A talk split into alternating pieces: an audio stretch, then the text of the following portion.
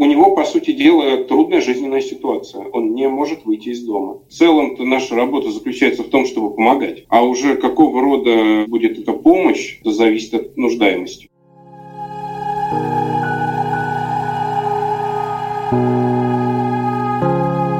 Всем привет!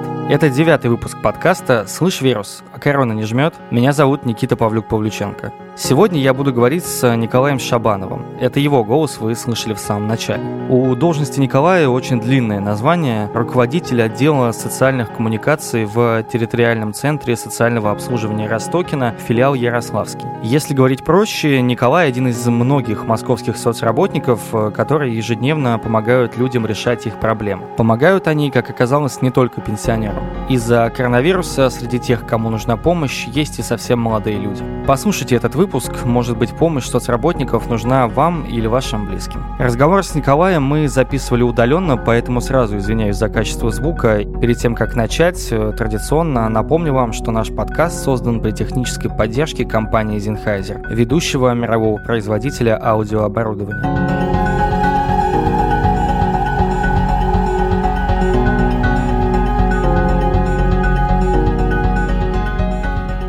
Николай, давайте для начала объясним, а, чем вообще занимаются социальные работники.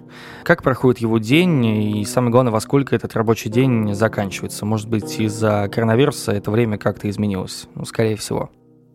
Работа социального работника, работника социальной сферы начинается с того, что каждое утро он совершает обзвон своих подопечных с целью уточнения вопросов по заказам в данном случае, так как в период э, пандемии у нас возникли э, значительные ограничения, то, соответственно, здесь уже под эту категорию подопечных входят и лица 65+, и граждане с хроническими заболеваниями, также граждане, которые находятся на самоизоляции. Впоследствии, то есть после того, как все уточнили, мы уже там приступаем к работе. Дело в том, что до пандемии день рабочий заканчивался, как правило, в 6 часов. Соответственно, в данном случае рабочий день может затянуться, то есть мы работаем до выполнения последнего заказа. А что люди сейчас э, больше всего заказывают? Вот этот список, э, он как-то изменился из-за коронавируса?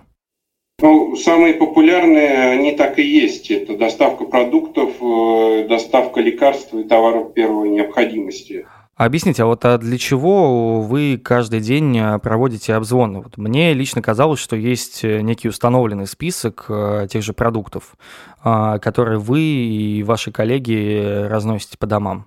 Обзвон производится с самого утра для того, чтобы понять, что конкретно нужно именно этому гражданину, который запросил определенный список товаров. Дело в том, что, опять же, те же самые продукты мы с вами прекрасно понимаем, можно купить одни продукты, люди раньше покупали другие продукты, то есть других фирм и так далее. То есть все это необходимо уточнить, чтобы, опять же, доставить именно то, что им требуется. А как вы эти заказы доставляете? Уже налажена доставка, по примеру Яндекса или Delivery, чьи курьеры просто оставляют заказы у двери?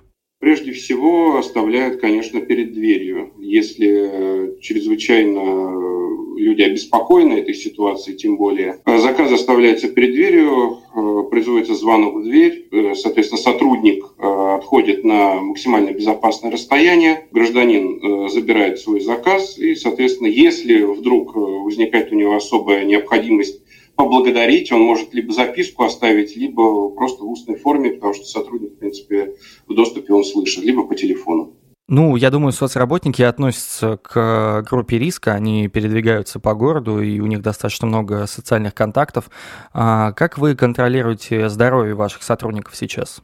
Прежде всего, каждый день, когда приходим в центр, у нас проводится измерение температуры, соответственно, до того, как мы приступим к работе и после. Также средства индивидуальной защиты в обязательном порядке. Это маски, перчатки и антисептики. При работе с клиентом все то же самое. Дело в том, что мы в самом начале также наших подопечных предупреждали о том, что необходимо соблюдать все меры предосторожности. И также сейчас э, это уже практически практически норма, когда мы встречаем наших подопечных, и они одевают и маску, и перчатки, то есть все как положено.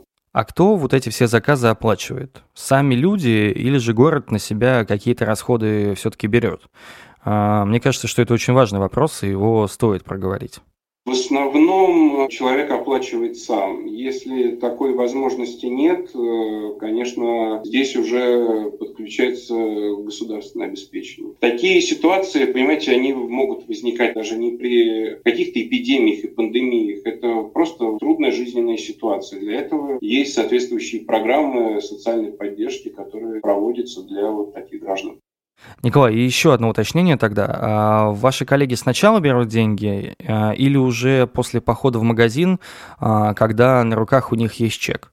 Нет, нет, нет, приходит с чеком. То есть сначала выплачивается из бюджета э, Центра социального обслуживания, затем этот чек э, передается уже на руки подопечному, и по чеку производится оплата. С продуктами понятно. А, Николай, но ведь соцработник это же не только про подай и принеси. Вот я э, открыл на сайте Superjob одну из вакансий а, соцработника, прочитал обязанности, и там их огромное количество, а, начиная от готовки и уборки до содействия в организации ритуальных услуг. Ну, естественно. Здесь нужно понимать прекрасно, что клиент и непосредственно сам соцработник, они находятся в тесном контакте. То есть если не брать во внимание нынешнюю ситуацию, до этого момента находились в очень тесном контакте.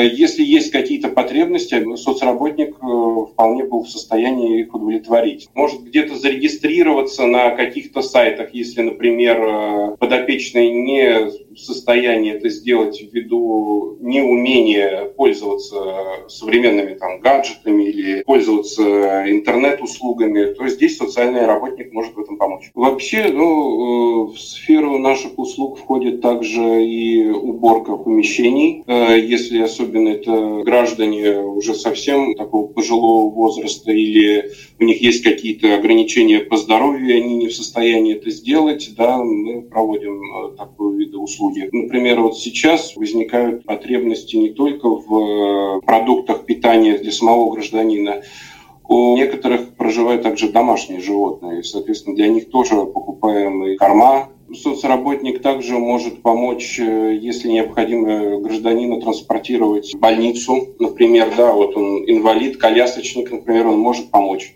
А с какими необычными просьбами приходилось уже сталкиваться вам или коллегам вашим?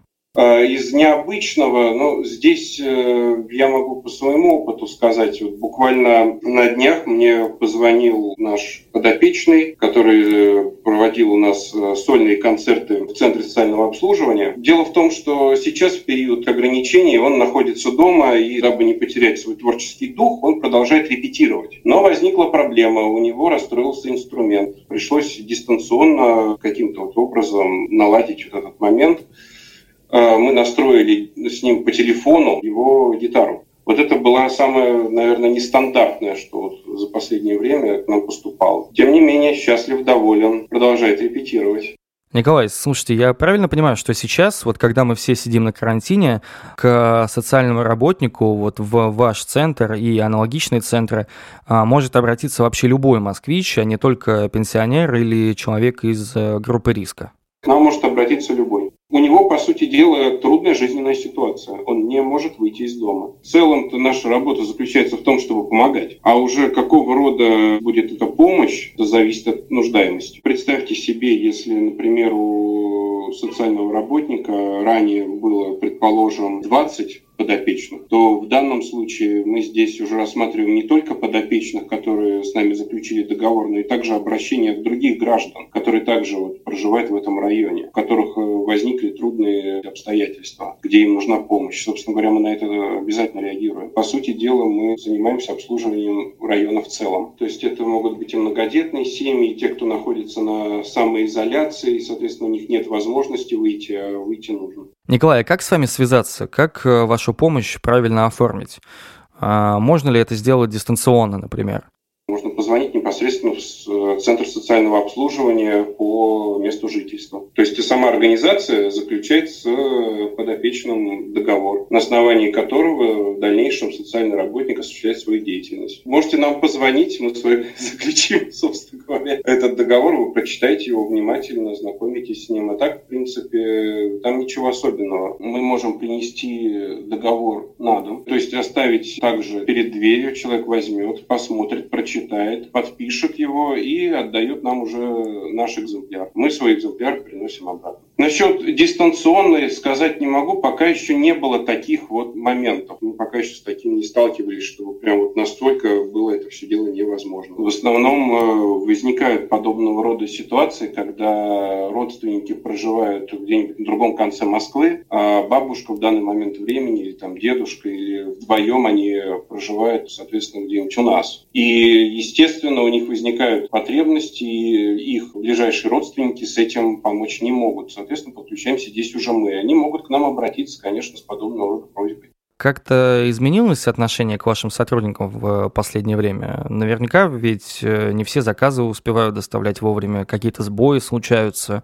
А люди с пониманием к этому относятся? Сказать, что прям резко негативно стали ко всему относиться, но э, особенно вот опять же с пожилыми, я вам так скажу, что они готовы были ко всему. То есть у них и раньше были сложные тяжелые времена. Сейчас, по большому счету, для них ничего особенного не произошло. Это воспитание своего рода. То есть они знают, что надо, значит надо. Вынуждено, значит вынуждено. Ничего перед терпием не такое бывало.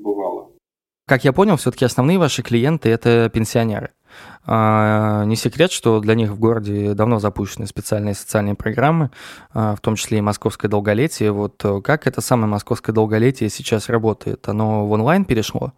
А, и вы помогаете каким-то образом тем же самым пенсионерам сейчас поддерживать связь друг с другом?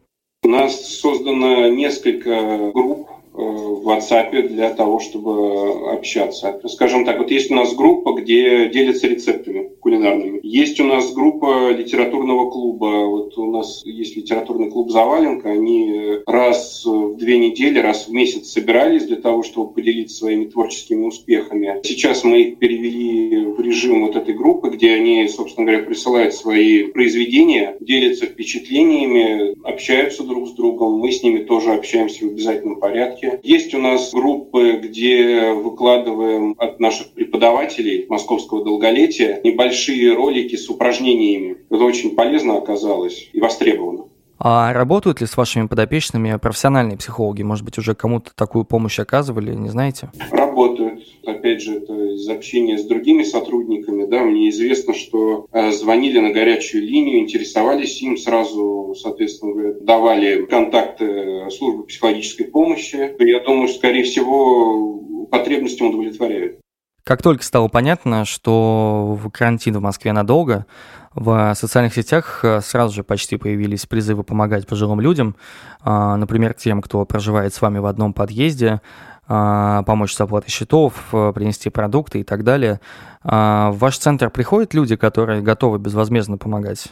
Да, бывает. У нас было несколько предложений от э, жителей района, не остаются равнодушными. Но в основном мы работаем с э, волонтерами от организации «Моя карьера». То есть э, понимая прекрасно, что есть определенные сроки выполнения задачи. И если так получается, что мы в них не укладываемся, ну вот просто физически, чисто физически не успеваем, мы договариваемся с волонтером, и он нас подстраховывает. То есть у нас бывают случаи, было уже несколько, когда необходимо, например, доставить лекарство человеку, а он на самоизоляции находится за пределами города. Нагрузка вот этого работника, она переходит э, на другого и так далее по цепочке. За кадром остается очень много помощников.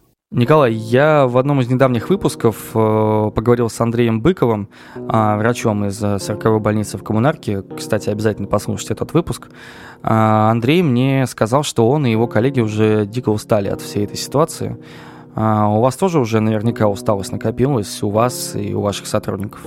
У врачей, конечно, нагрузка, я думаю, гораздо выше гораздо. У нас, да, выросла нагрузка, но не до такой степени. Конечно, да, это все утомительно, но когда выбирали эту профессию, а люди сами выбирали эту профессию, они знали, на что они идут. Они понимали прекрасно, что разное может случиться в жизни. А прежде всего нужно выполнить свой профессиональный долг в данном случае. Сейчас такая ситуация для всех в нашей стране и во всем мире. Мы это приняли, мы с этим работаем. Я как руководитель сам выхожу, сам работаю с этим. Невыполнимых задач нет. Я вот для себя это понял да и мои сотрудники тоже. Это был девятый выпуск подкаста «Слышь, вирус, а корона не жмет». Слушайте нас в Apple подкастах, Кастбоксе, Яндекс.Музыке и на других популярных подкаст-платформах. Подписывайтесь, ставьте лайки и оценки. Над подкастом работали я, Никита Павлюк-Павлюченко, продюсер Асхат Бзигежев и Елизавета Слива, а также звукорежиссер Арсен Петросян. Друзья, спасибо, что слушаете нас. Не болейте, берегите себя и своих близких. Пока-пока.